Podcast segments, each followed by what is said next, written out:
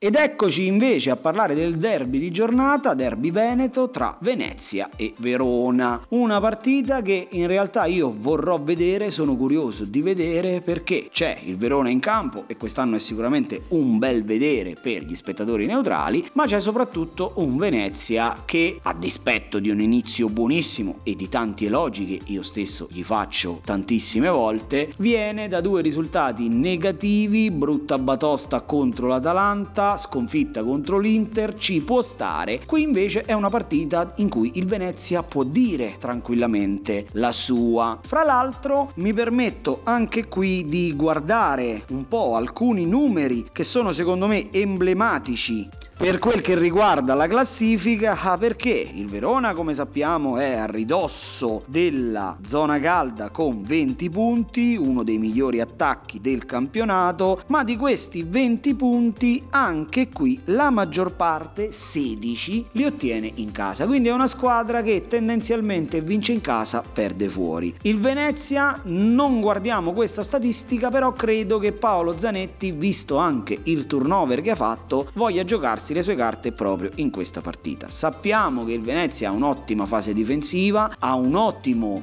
codice di gioco quando invece si tratta di ripartire e cercare di offendere, ecco in questa partita è una partita da tripla ragazzi, è una partita dove certezze non ce ne sono, questo mi porta a dirvi di mettere oltre ai soliti anche quelli che avete di Verona e Venezia, però ecco in ottica consigli io vi dico attenzione perché il Venezia Venezia potrebbe avere più chance di quelle che si pensi. Detto ciò, io parto a bomba con i nomi, partendo da quello del calciatore sconsigliato che gioca nel Verona ed è il portiere Montipò. Viene da un clean sheet nell'ultimo turno, ovviamente non era difficile fare clean sheet contro la squadra che credo abbia un, un, una fase offensiva con fatturato prossimo allo zero, però ecco anche qui la cosa che dico sempre, si può tendere a schierarlo con un po' di leggerezza, occhio occhio, occhio perché il Venezia è una squadra che in casa ha fatto tre gol alla Roma e che sicuramente, come anticipato in questa registrazione, vorrà giocarsi le sue carte in casa contro il Verona perché la salvezza passa soprattutto per i conquistati in casa. Se ho alternative io tengo fuori Montipò. Il calciatore consigliato invece ce lo andiamo a prendere dal Venezia, è un calciatore di cui sono innamorato che mi ha sorpreso tantissimo e sto parlando di Gianluca Busio. Sono certo che nei vari mercati di riparazione preparazione, è stato acquistato da un po' di fantallenatori, è un calciatore che quest'anno ha fatto il mediano in un centrocampo a 2, ha fatto il regista in un centrocampo a 3, ha fatto la mezzala in un centrocampo a 3. È un moto perpetuo, avanti, indietro, aiuta la fase difensiva, aiuta la fase offensiva, batte i calci da fermo, è un calciatore dotato di una tecnica cristallina e soprattutto è un calciatore palesemente fuori scala per la lotta per non retrocedere. I fantallenatori che ci hanno creduto potrebbero proprio cogliere questa occasione, questa partita, questo derby contro il Verona per schierare dal primo minuto dentro Gianluca Busio.